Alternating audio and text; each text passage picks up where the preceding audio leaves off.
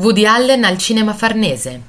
Leopoldo, Roberto Benigni, è un uomo qualunque con una vita comune. È il protagonista di uno degli episodi di Woody Allen in To Run With Love. Nella scena si vede Leopoldo con la moglie e alcuni amici uscire dal cinema farnese a Campo dei Fiori, proprio come accade a molte persone comuni.